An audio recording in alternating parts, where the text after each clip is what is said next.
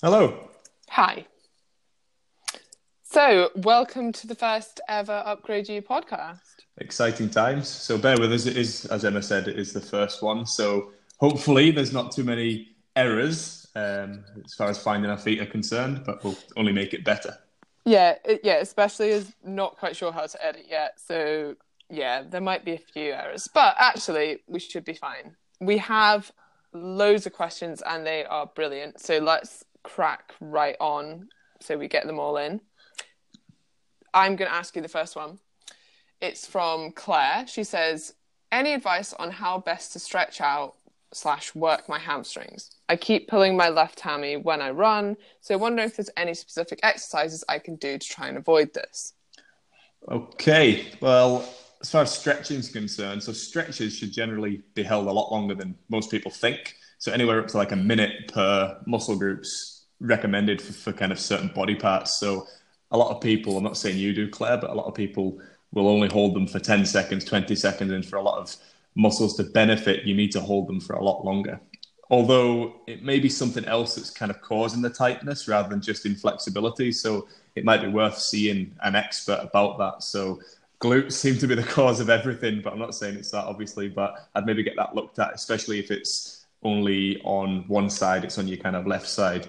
Um, so that's kind of what I'd suggest. As far as exercises are concerned, um, any exercise that's causing a, a, decent stretch. So Romanian deadlifts, single leg Romanian deadlifts, stiff leg deadlifts, good mornings. And um, that's kind of what I'd recommend from a, a stretch and a strengthening uh, exercise standpoint. Good, sounds good to me. I'd probably recommend the same strengthening is going to be a big thing and and unfortunately the fact you're saying it's sort of recurring is probably that there's now a bit of a weakness there and maybe you need to take some time off running to actually strengthen it enough so that it can sort of withstand that that pressure now because there's obviously now weakness an mm-hmm. underlying mm. weakness absolutely absolutely next question is from anna and she's asked can you really in quoted slow your metabolism by being on a low on being on low calories for a long time, or is all the adaptation just because you're smaller, e.g., weigh less, and you need less calories, or is there some other mysterious magic happening? Emma, brilliant question. Um, so when people talk about slowing their metabolism down, what they often mean is that their energy requirements have been reduced, and your metabolism or your metabolic rate is only a, a part of this. So, what we term your total daily energy requirements or expenditure is actually composed of your basal metabolic rate, so your metabolic rate, or your metabolism, as you've re- referred to it as. Um, and you've rightly said that this is larger if you're a larger person. Mm-hmm. Um, obviously, a larger person requires more energy to maintain a larger mass. However, there's also other components in that. So you've got your non exercise activity thermogenesis, which is a very fancy way of saying how much activity you do during the day outside of structured exercise. Um, then you've got your structured exercise, and then you've also got what's termed the thermic effect of food, which is basically how much energy you need to use to digest your food. Um, and that depends, unsurprisingly, largely on how much you eat, which again depends largely on how big a person you are. Um, so, where am I going with this? it, it, it, I guess my point is that it could be that you've reduced your non your activity levels rather than your metabolism has slowed. Mm-hmm. So yes, your metabolic rate will slow as you lose weight and become a smaller person. Yeah. But importantly, if you put that weight back on, you will reverse that process. So you'll go back to having a quote unquote higher metabolism. But you'll be um, heavier. Yeah, exactly. So it's kind of a byproduct, and yeah, you've got to accept it. Smaller people require less food. Absolutely. Um, one slight caveat to that would be that as you diet, you often also become more efficient at using energy. So, mm-hmm. not only i guess a, a, very obvious example of this is again is about being a smaller person but a lighter person requires less energy to move so although you may still be saying oh i still take 10,000 steps a day yeah taking 10,000 steps a day and weighing 85 kilograms requires more energy than 10, taking 10,000 steps a day when you only weigh 80 kilograms now. Yeah. So your energy expenditure has gone down.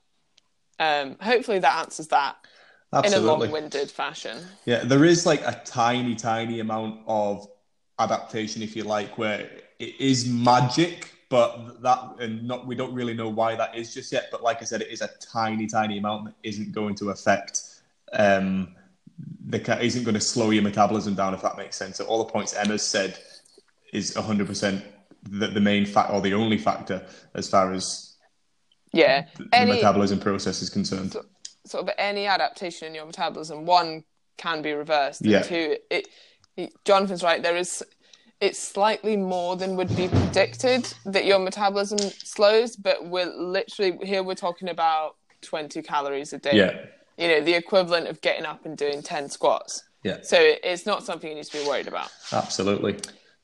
Next question, Kate Lewis. Well, not really a question, more of a statement. In need of mobility and foam rolling routine.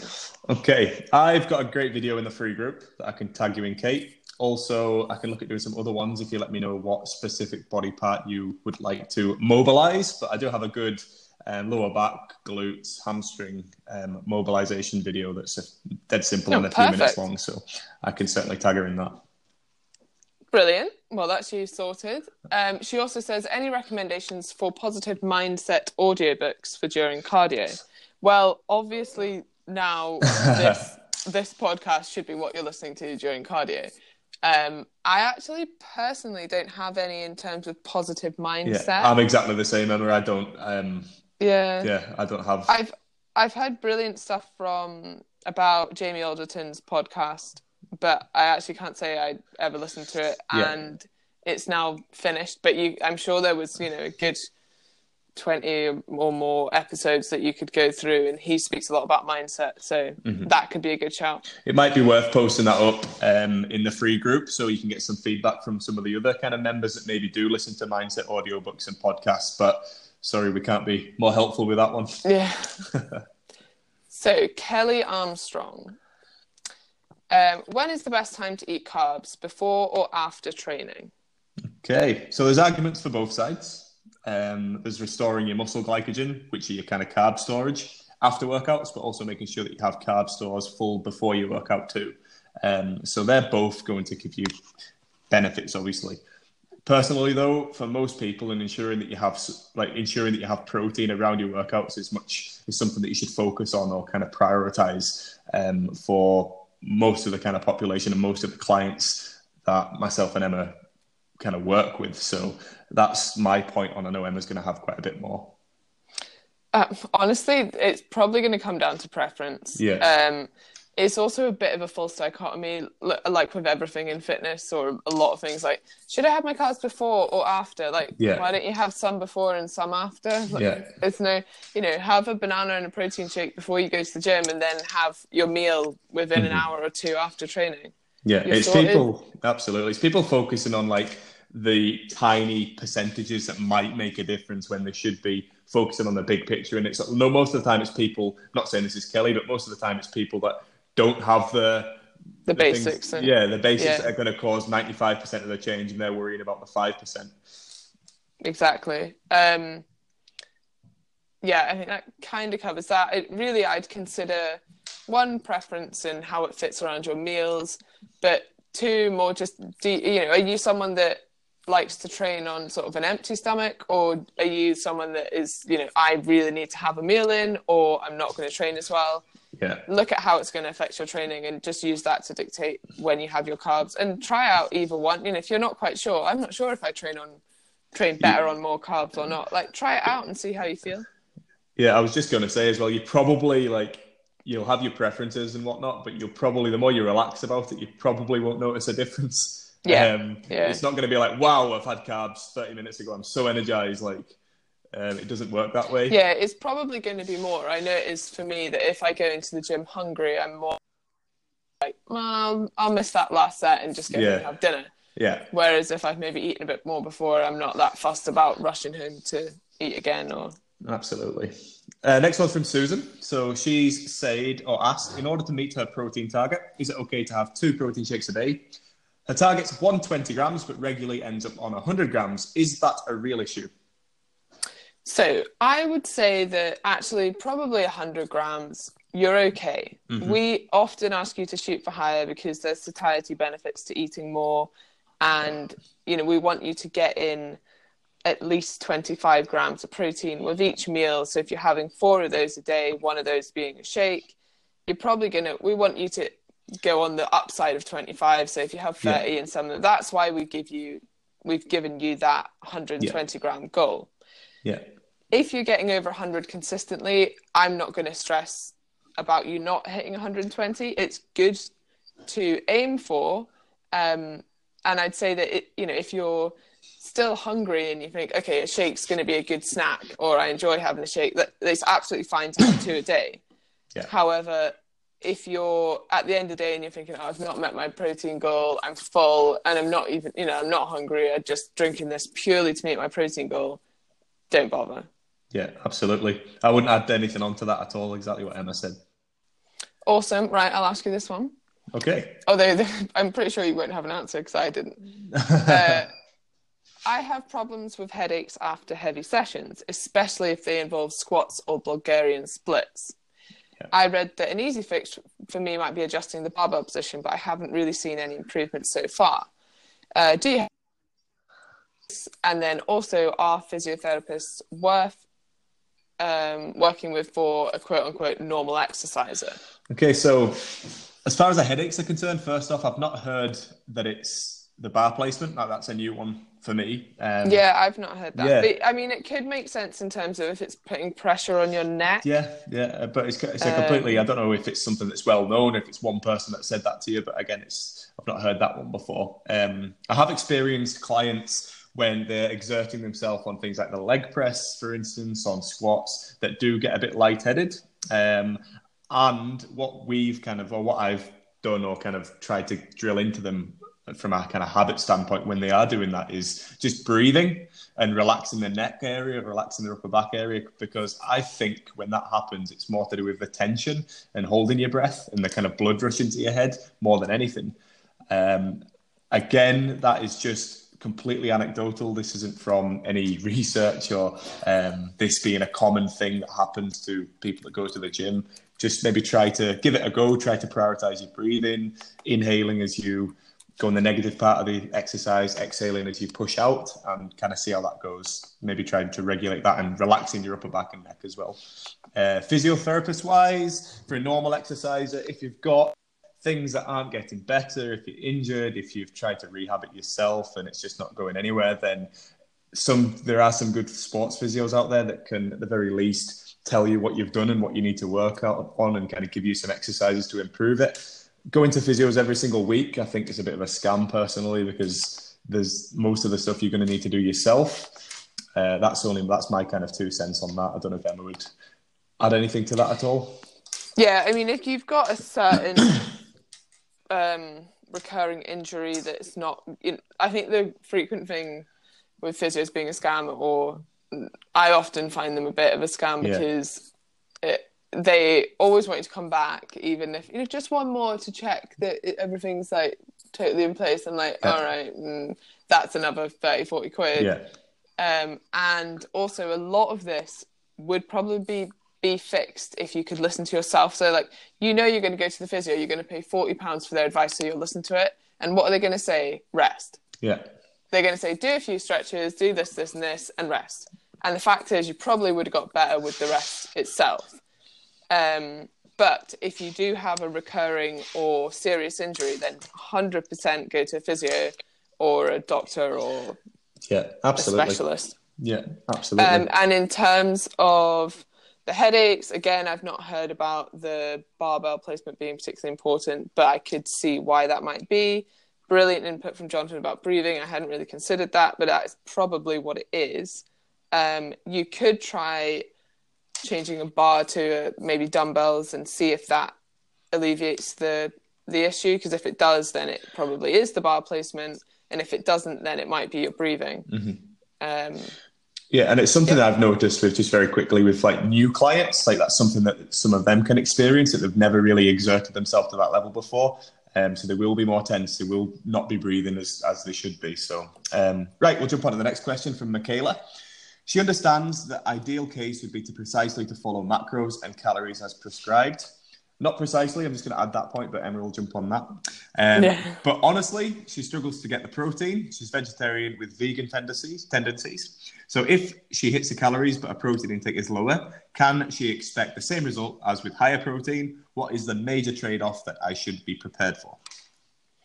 Okay, so one of the trade offs would potentially be satiety. So if you are struggling to hit your to stay within your calorie needs. It could be because you're feeling very hungry and you're tempted to overeat. Having a higher protein diet makes you feel more full. So the whole Marks and Spencer's high protein meals, fuller for longer, like they have a point there. Um, you also might potentially be reducing your adaptations to training and recovery. Mm-hmm. Um, and we want to lose fat tissue and not lean tissue. Mm-hmm. And having a higher protein diet allows your body to sort of preferentially use fat as fuel and not dip into your protein stores. Mm-hmm. Um, one of the main reasons that protein is so important, and one of the reasons why timing of protein is a little bit more important than other macronutrients, so carbs and fat, is that protein isn't stored in the same way as carbs and fat. So carbs can be stored as glycogen in your muscles, fat can be stored as fat in your fat cells. Mm-hmm. Um, but protein is in this constant state of flux where there's a balance between protein breakdown and protein synthesis. And this means that to maintain a positive protein balance and to maintain your muscle mass, we need to take in regularly, like mm-hmm. protein regularly from the diet. Um, so that's sort of the reasons behind why we advocate such a like a higher protein diet. Um, and I do know that this is extremely hard as a vegan or as a vegetarian. Like I've had clients that are before written the meal plans and you know mm-hmm. really struggled to get in enough protein. But it's actually even more important because mm-hmm. non-animal protein sources don't have what's termed a full amino acid spectrum. So put in a sort of less sciencey way, they don't have all of the building blocks of protein, yeah. whereas animal sources do. Mm-hmm. Um, so with a vegan diet, you need to look at getting in loads of different sources of protein and trying to really hit hit that um, protein marker. So I guess for you, I'm going to say for all these reasons, I want you to get a bare minimum of sort of 25 grams of protein per meal.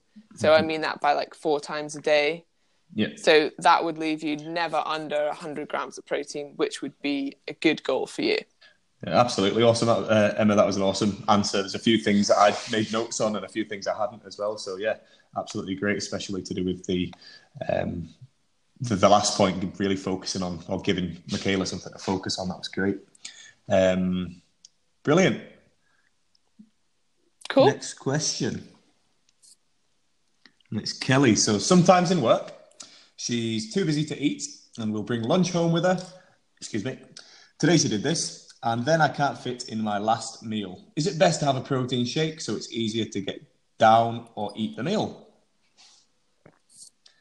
And my answer for this one it was that it's not really better or worse, and that the main thing goal wise is that if it's kind of fat loss or weight loss is your kind of calorie intake. So if at the end of the day that kind of happens, you have a busier day, it's not worth do like going. It's not worth making yourself uncomfortable. If it's easier to finish the day off with a shake, then go ahead and do that. Yeah, um, I'd probably say exactly the same. Uh, yeah, and I guess the whole sort of timing of meals or protein shakes around your training session, like just do what works for you, do what feels best. Um, kind of, we just answered a question similar to this. So, you know, if having a shake before workout works better for you, or if it's too late to you don't feel like eating a big meal by the time you get home, you could have a shake after workout. You know, whatever it is, it's really just preference and finding what works for you. There's no right or wrong answer to that. Yeah, absolutely. Uh, next one for Emma. Are supplements needed, as in creatine? This is from Kelly as well. So, supplements. If you have a very balanced diet, which I know that you do, then I'd say no, not really. Um, I would recommend a multivitamin sort of just to cover your bases, but even then, like your your vitamins and mineral balance is actually quite tightly regulated by your body. So Mm-hmm. High dosages of supplements, even vitamins, should be avoided, in my opinion, Mm-hmm. unless you're taking them for a specific deficiency that you know, like a professional or your doctor has said you should be taking this because you're you're lacking in it, and also someone who knows and appreciates how taking you know a lot of that said supplement is going to affect other vitamins and mineral balances in your body Mm-hmm. so you know i was looking recently into vitamin d and everyone's sort of jumping on mm-hmm. the hype for vitamin d. It's brilliant. And i actually do recommend it to most people. I take it myself. Mm-hmm. However there is some, you know, it does react very closely with calcium. Taking too much of either can cause calcification in your arteries, which could increase your risk of cardiovascular disease. There's also a big trade off with, mag- well, not a trade off, but a, cor- a relation with magnesium levels. So you you know, you think it's just, oh, I'll take a bit more vitamin D, but actually taking more vitamin D could mean that you're not getting enough calcium or you're getting in too much calcium or mm-hmm. that magnesium levels are also off. So all of these things have side effects. So getting things in from your diet seems to be the best way. Having a good balanced diet. It like everything I've read and I read a lot. Always at the end of the day, you know, I'll go through phases within the day of thinking, oh, this is definitely the best thing ever. Like vitamin D is gonna be the next best thing or blah blah blah. By the end of the day I'm like, oh, it comes back to a balanced diet. Like Yeah. ev- every single time. That's Yeah. what it comes back to. Absolutely. Like brilliant points. And too much of, like Emma said already, too much of a, a good thing isn't any better. It either doesn't get you any further results or can result in Yeah. de- detrimental effects. Yeah, Um, like strangely taking, you know, maybe taking too much of one sup- of one vitamin can Yeah. make you deficient in another. yeah. It, it is just yeah, your body's crazy. Um, in relation to creatine, I would say that creatine is one of the most well researched supplements out there, and Mm-hmm. it can have benefits to strength gains. Yeah. Um, one thing to look out for is that you might experience some water retention, Mm-hmm. and just to be aware of that, that that is water retention, water and not fat. Absolutely, yeah. Absolutely. So look at the name as well, supplement. So Yeah. they're not needed, they're, they're supplemental. Um, and again, a lot of people focus on supplements when they've not even focused on the main thing, which is creating a calorie deficit or a calorie surplus, depending on the goal. They're more fixated on pre workouts, creatines, all Yeah. that kind of stuff. Yeah, and I guess like a, on a side point, because we've just spoken about vegan diet, is that actually if you are vegetarian or vegan, you you maybe should be taking some supplements, notably B12, but Yep. even creatine because you're not getting in any of it from meat and things. So you might see a huge benefit. Whereas Kelly, who might be eating quite a high meat diet, might not see that much of a benefit from taking Yeah. on creatine, which is in meat. Yeah. Um, someone else who's on a vegan diet might see a huge benefit from doing that. So there's considerations there as well. Absolutely. Great points.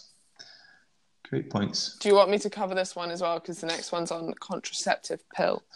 Uh, okay, so does the contraceptive Kelly's again? Does the contraceptive pill prevent weight loss? I've seen a few coaches on Instagram, the uh, where you get all the best coaches talk Oh, yeah. about this, talk about this, and I'm intrigued.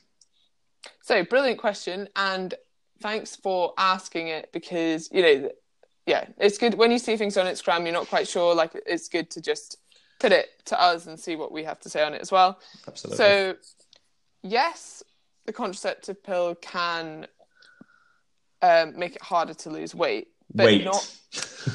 Well, no, no, no. Well, I'm going to say, well, it can make it harder to lose fat, yeah. but not directly. So, for example, if being on the pill um, makes you hungrier or it makes you less likely to. So, subconsciously, you can reduce your activity levels by hormone fluctuations. Um, hunger can be affected by hormonal fluctuations. Yeah. Um, obviously, we know that acutely changes in hormones can make you retain water around your time of the month. But for this, I'm speaking more more about is it making long term fat loss harder? And for some people, it can if it affects either their hunger mm-hmm. or their activity levels. So it's not it's not like oh, I'm taking the pill, I put on weight, even though I'm still in a calorie deficit. No, no, no, that does not happen Yeah. it's because it's influencing your calorie intake or your calorie expenditure. That doesn't make it any less real, but it doesn't mean that in and of, in and of itself, it's making you put on fat. It's causing you to behave in a way that is mm-hmm. changing mm-hmm. your energy intake or energy expenditure, and that's why it could be harder to lose weight on the pill. Yeah, absolutely, brilliant. And the same kind of thing goes for things like antidepressants. Um, exactly. Another one. Yeah. Um, anything that can affect, like Emma said already, your hormones, um, your mood, your um, want to get up and go if you like, or want to eat healthily, like that is going to have effects. It's not I'm taking the pill so I can't lose weight, or um, what's another another good good one that we hear quite a lot. Anyway, so yeah, absolutely brilliant points. Mm-hmm. Yes, um, and then I'd say, I guess, like if, if you're not experiencing any sort of significant negative side effects with the pill, I wouldn't worry about you know not taking. I definitely wouldn't suggest coming off the pill purely because you think it might have a slight effect on fat loss because it's probably not going to have any. Yeah, absolutely. Okay, so if your diet is high in fat, but your calorie but you're in a calorie deficit, does this matter and what are the long-term effects? That's from Emily. Okay, Emily, so as long as you're again we spoke about protein, the the satiety effects, the satiety benefits of taking protein, as long as that's included, and also the health benefits too. As long as that's included, it's in a kind of good range. So, like Emma said, between like 90, depending on your body weight, to 120 ish grams per day, then that's awesome fat intake, it really doesn't matter. Like it doesn't matter as far as um, where that is, because like you've said, if you're in a calorie deficit, you're still going to lose body fat. So if you're somebody that prefers a higher fat diet um, or a lower carb diet, or vice versa, but you maintain your protein intake, you still get plenty of fruit and veg in your diet, you you, you kind of fit things around your own personal preference better and that allows you to adhere to your diet better, then go ahead and continue to do that. So even though we've set your carbs, protein, fat, fiber, if you want to change your carbs and your fat around but keep the calories, keep the protein, then please go ahead and do it. Mm-hmm. Yeah, I'd agree with all of that. And I guess I'd say as well, if your diet is high in fat from like things like oily fish, olive oil, yeah, you know, no problem. That's absolutely brilliant if it's too high in fat from sort of burgers and chips and you're yeah. probably going to struggle to do that and fit that in your calories anyway yeah. then obviously that's not so great yeah but actually probably still not as bad as we might think mm-hmm. um, so basically you're you're still better off being lean with a quote unquote poor diet mm-hmm. than you are to be overweight consuming quote unquote good foods or low fat mm-hmm. um, and it seems to be most of the research suggests that it's the storage of excess body fat that causes the ill effects associated with obesity and not sort of your diet per se. Although yeah. we're definitely not recommending trying to fit in burgers and you know all the time. Now and again it's absolutely fine. And actually a higher fat diet if it's coming from things like salmon like that's brilliant. I definitely suggest that. So wouldn't worry about that. Stick to your calories stick to your protein and then let preference dictate the rest. Absolutely. Next one's from Beverly. And if weight loss is our goal, should we include cardio into our workouts? And if so, how much? Um, in terms of weight loss, cardio is just another tool. So, mm-hmm. in terms of weight loss, if you want to create a bigger deficit, you could add in some cardio or you could take out some food. Um, cardio, you're probably, well, most people overestimate the amount of energy they can burn during cardio. And and even you know even the treadmill lies to you and it says you've burnt or especially like the stairmaster where i train in, it, you know it's ridiculous. Like yeah. one most people are like leaning off it anyway and i'm guilty for that as well. But you know I, i'll be on there for maybe 10 minutes. It says i've burnt 200 calories. And like there's like given that i'm just you know quite casually on my phone whatever like there's absolutely no way that I've burnt 200 calories. So I would be a, a bit wary of of that. However, increasing your um, activity levels by going for a walk, doing a bit of extra cardio at the end of a session, if you enjoy doing it, absolutely fine. If you're someone that hates cardio, you don't ever need to do it. Yeah. Um, you don't need to sit on a bike and you know hate your life for 30 minutes or whatever it is. You could quite simply just eat a little bit less. It, what we'd suggest is doing a variety of the two. So we want you to focus on your strength training plans when you're in the gym. If you want to add in some extra cardio, by all means do that. If you want to burn more calories by trying to be more active during your day, even better. If you just want to eat slightly less, that's fine. If you mm-hmm. want to do a combination of all of them, that's probably your best bet. Absolutely. I know exactly everything I've make, made notes on there. You've answered. So, yeah. Oh, we're in sync. We are. Same one from Beverly. Excuse me.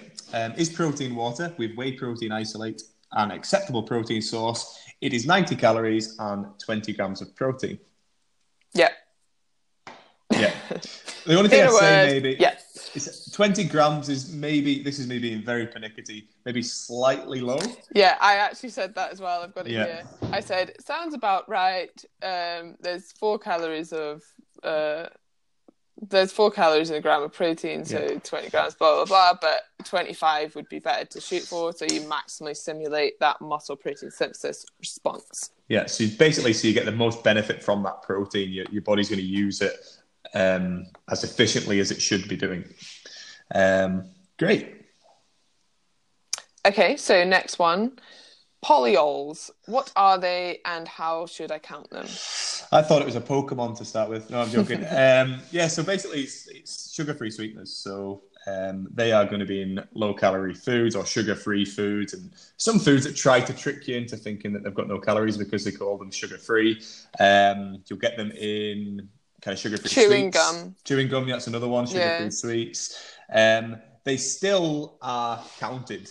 Um, in the kind of calories. So if you look at um, on the back of foods, even chewing gum, it will say it's got calories in it. So mm-hmm. they they do have calories. You don't need to count them individually, and um, you don't need to be looking for carbs, fat, protein, fiber, and polyols on the back of MyFitnessPal, etc. So yeah, that's basically what they are. Yeah, I wouldn't bother counting them, but yeah, that is what they are. And they're not bad for you in moderation. They might make yeah. you need the toilet far too much if you do take too of, too many of them. But as far as I as mean, I... would say yeah, like we're saying, don't count them, but we're expecting that you have a sort of sensible diet. You're not yeah. eating eight packets of chewing gum a day and like twenty liters of diet coke or you know. Yeah, absolutely. Uh, next one's from Gemma. So, does having a better workout schedule benefit fat loss slash strength progress? I worry as I tend to train Monday, Tuesday, Friday, Saturday and Sunday, or Monday, Tuesday, and Friday and Saturday? So, ideally, we would break this up um, and have you having sort of rest days interspersed between so that you've got, you know, you split this through the week and that's the ideal recovery for each session. However, what we really want you to do is get in all those sessions and yeah. how you fit that around your busy lifestyle is completely up to you there's going to be minimal difference um, mm-hmm. I guess the only thing would be if you feel you haven't recovered from a session and then you don't train as hard in the next one. But a consideration again would be maybe sleep and nutrition around that as well. Yeah. So, yeah. Or even trying to, if you can, maybe have, if you're doing a morning workout, then try to do a later one the next day just to give you a few more hours yeah. recovery. Um, Sometimes also... I, I also find though that, you know, if you get those, so I did stuff like deadlifts what two days ago mm-hmm. and yesterday absolutely fine had no doms whatsoever today i've got doms so yeah. it, it, doesn't always like i probably would have got a better leg session in yesterday the day mm-hmm. after my previous leg session but yeah it doesn't always fit in exactly but yeah absolutely great points and also stop try not to worry too much gemma because you know that you you want somebody that likes to think about every single detail. That's awesome because you nail your diet and you're nailing your training, etc. But don't worry too much about the minor details um, because you're doing everything that's going to get you great results. Yeah. Um, okay, on to graduates now. Okay. Will I have to say this is from Rachel? Will I have to track forever? Um, I seem to only be able to perform when I track and track pretty pedantically. I feel like it's unachievable to track forever, but I feel like I can't maintain without tracking. Okay, so that's a, a really great kind of point and, and, kind of question as well. So I'm going to revert back to one of Emma's recent posts about intuitive eating. oh well, three was a three posts, Emma, was there? Yeah, I got a little Yeah. bit into it. Yeah, um, and on those posts, like go ahead and watch them; they're great. But I, I really like what a person that, if you don't know him, called Lyle McDonald said. Um, as far as if you aren't using MyFitnessPal, people are going to be so people that are successfully maintaining a weight or maintaining a leanness or even losing weight. They those people that are supposedly eating intuitively are still kind of tracking in some way, shape, or form, but in their head. So, for example, they're having protein with each meal. They're only having carbs, or um, in one meal, for instance, one meal that day, or a big carby meal that day, and they're eating lighter. the other meals, or they're having one big fatty meal, or a meal with more fat in, and more calories in, one meal of the day, like dinner, for instance, and maybe eating lighter that day. They'll maybe know that they've had a, a more kind of calorific day one day and eat lighter the next day. And that's something that um, you learn from tracking initially and what people will learn from tracking, but that's what they're doing. Yeah, that, hundred percent. Like, I'm gonna say absolutely no. We don't want you to track forever. yeah, Um, it's a good tool. Tracking is a good tool for education. It's good, as you know, for accountability. yeah, Um, after this, we want you to be able to almost like subconsciously track. yeah. What are you doing? Sorry? What were you just doing? That was my dog. Oh right. Um, yeah. So after you've got sort of the, like we know that it, Rachel's very knowledgeable Yeah. now, and she knows sort of roughly what's in each meal. Um, and then I'd go on to trying to be a bit intuitive about that or subconsciously tracking. Yeah, Um, if you decide you you know you reach the point you want to lose a bit more weight or you've put on some weight you want to lose maybe you could track again so often what i do with clients who are at that stage is that if we've reached a plateau and maybe they want to change their body shape yeah maybe we do bring in tracking again we'd be a bit more closely monitoring what they're intaking for the next week or so and then we go back to this because it can be that um, portion sizes just add up and yeah, little things. But I mean, I've not tracked on MyFitnessPal for years. yeah. Now and again, I'll, I'll go on and um, sort of check what a food is or something and use it as that. But I, I don't ever track anymore. No, I, I loosely.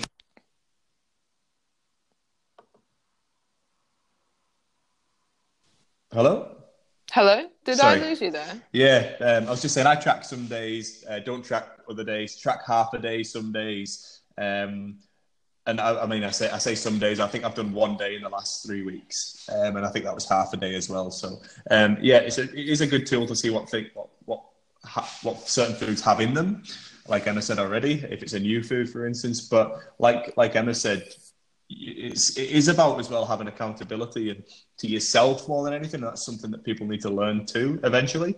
Um, you'll know again, like Emma said already, you're very knowledgeable. You'll know what's in certain foods. You'll know what's got a lot of calories in it by looking at it. You'll know what hasn't got a lot of calories in it by looking at it.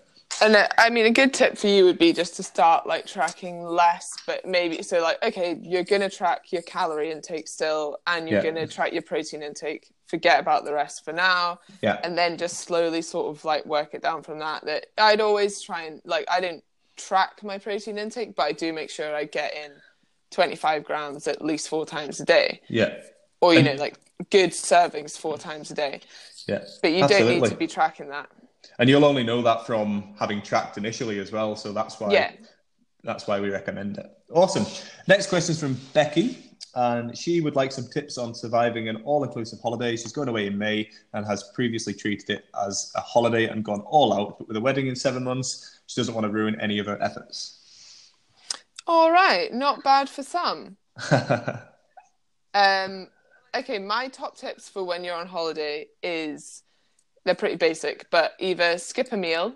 So some of those meals are going to be more sociable than others. If breakfast every morning is pretty much, you know, on the go or quick or whatever, then I'd skip breakfast. If lunch tends to be less sociable, I'd skip lunch. It, you know, and, and your dinner does tend to be the more sociable meal. So if you can either you know, maybe just have a little bit of fruit for breakfast or nothing at all and just have a coffee. Or at lunchtime, have a very small salad, and then you've got more calories to play with in the evening.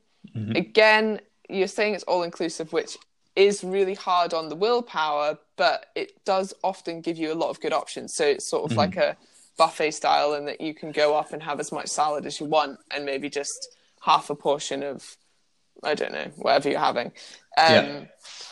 So you can. It does give you the opportunity to make some very good choices. Um, so yeah, either skip a meal, so fast for some of the day, or and make good choices, and that would be my tips. Yeah, awesome. I mean, I've got them ticked off as well. Um, another thing, again, you don't need to do all of these either. It's just a few suggestions of what some clients or what I've done in the past as well. So, um, if you maybe have a bigger day, so there might be a day where you're out for lunch, you're out for breakfast, maybe you're doing a day trip or something like that, then you can then eat lighter the day after.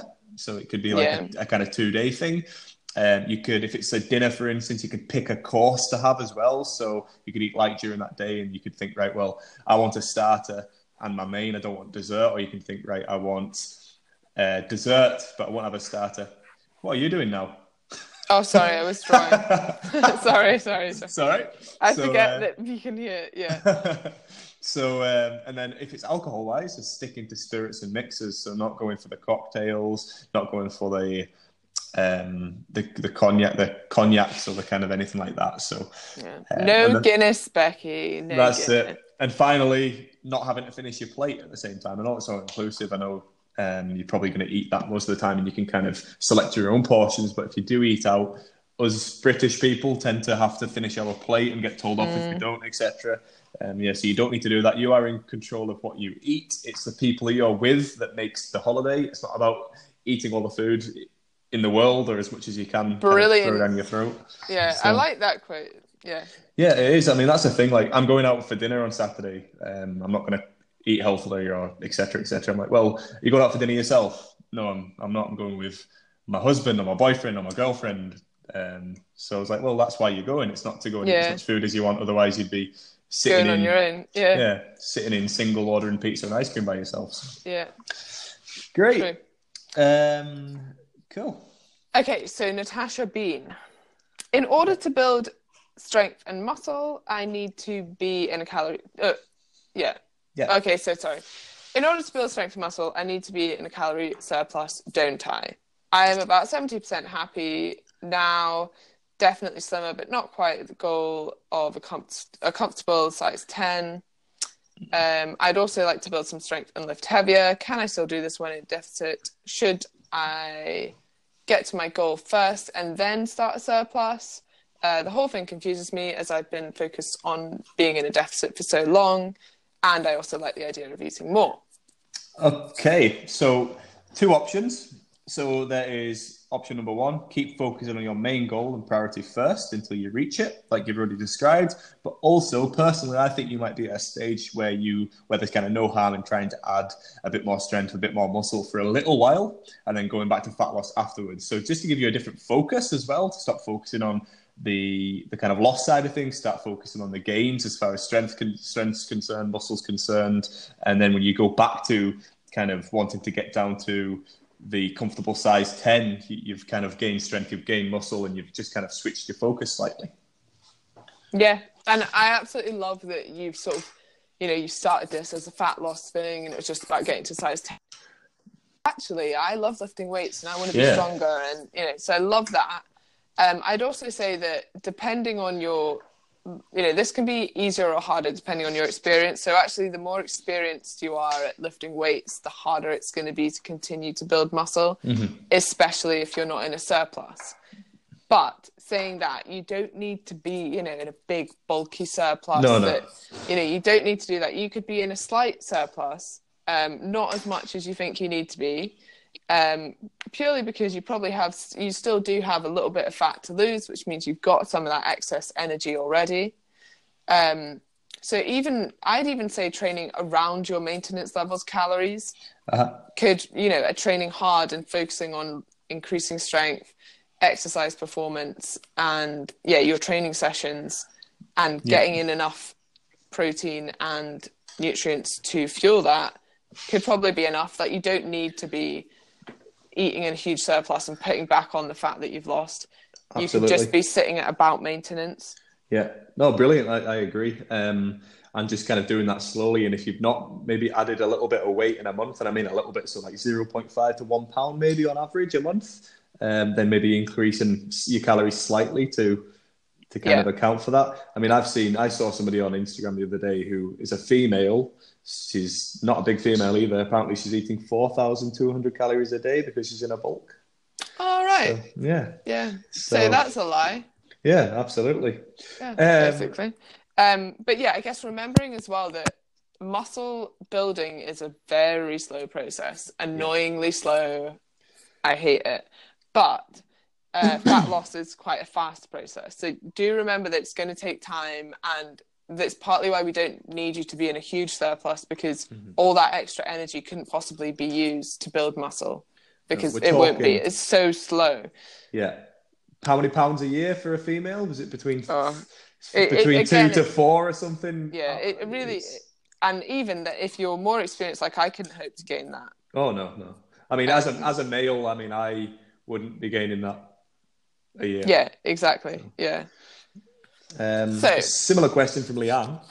Um, yeah, Her question is around these lines. So now that she's slimmed down a bit, she wants to tone up and add definition. Her calories, excuse me, her calories are now higher. So do I use the training plans I've been given and focusing on increasing the weight and the reps?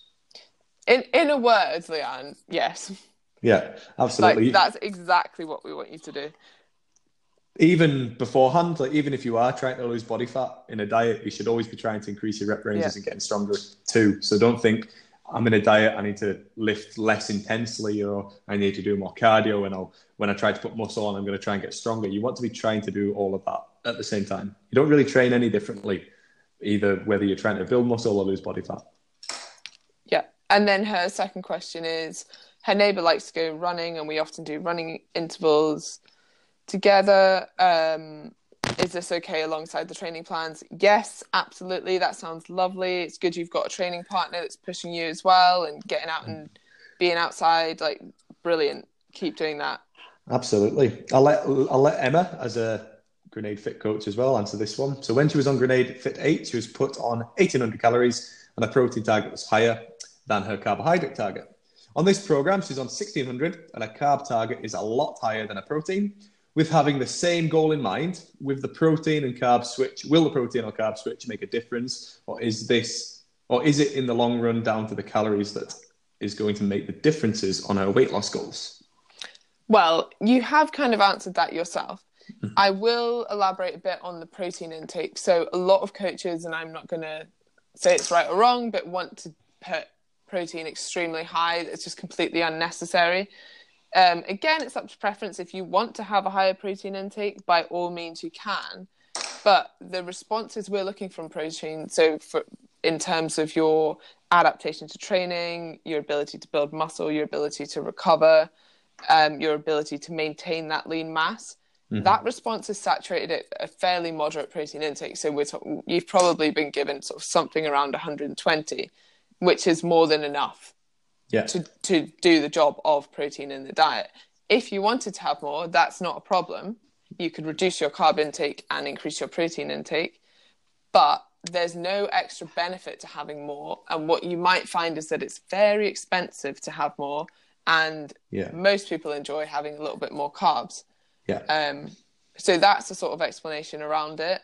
Uh, there are a few myths, and I don't know if your coach was maybe swayed by these that you know, protein intake will, you know, be less likely to be stored as fat, or the calories sort of react in a different way. This isn't true. It, Yeah.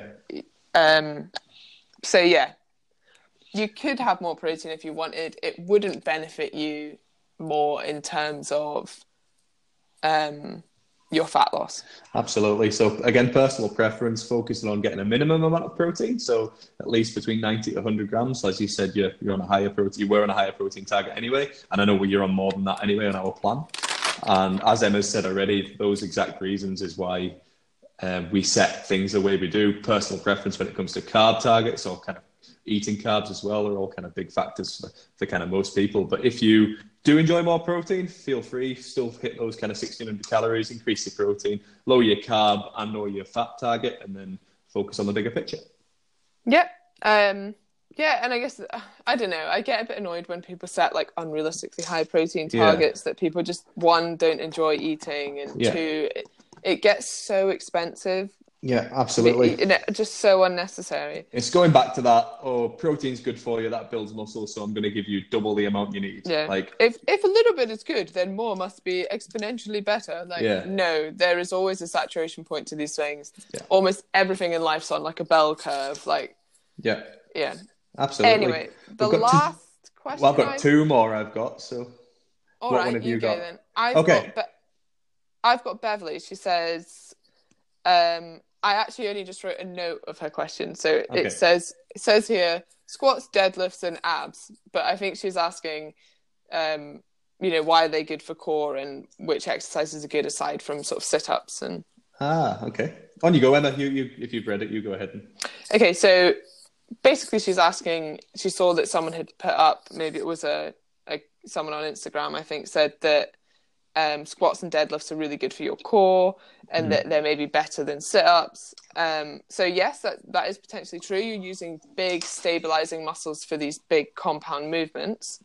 Um, she also asked which other exercises we might suggest. So for me, for core, for abs, I like to do things like rollouts, Mhm. um, Pallof press, Mhm. uh, renegade rows are really good. That's stabilizing again. Yeah. Um, but yeah, you're she's right in the fact that you know even things like walking lunges are really good for your core if you're keeping your posture tight. Yeah, Um, yeah, absolutely. I mean, things that I like um, as far as ab exercises are concerned, hanging leg raises.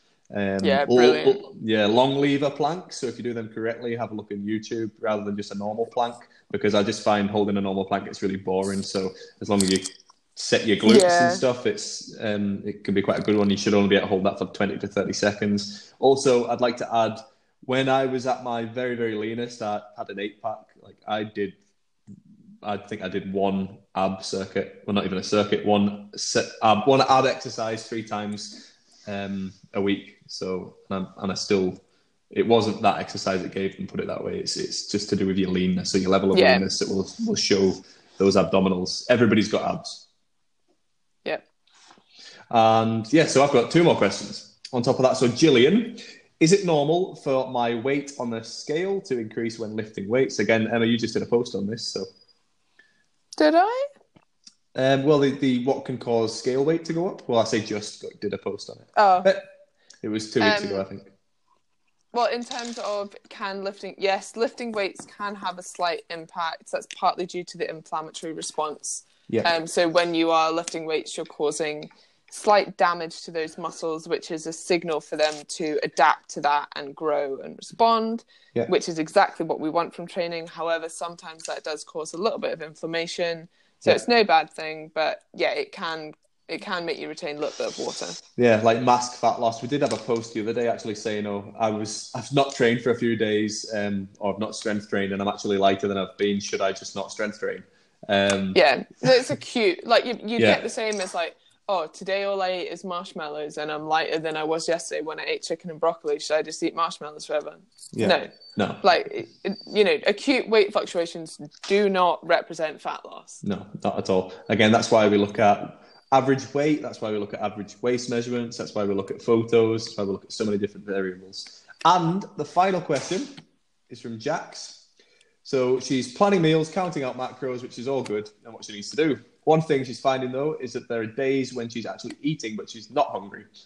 It's just because I know I've not used up my allowance for the day. For example, sitting at night with a cup of tea and have a tea cake as a treat because I have plenty of calories left. So I'm not really listening to my body. Am I? Question mark.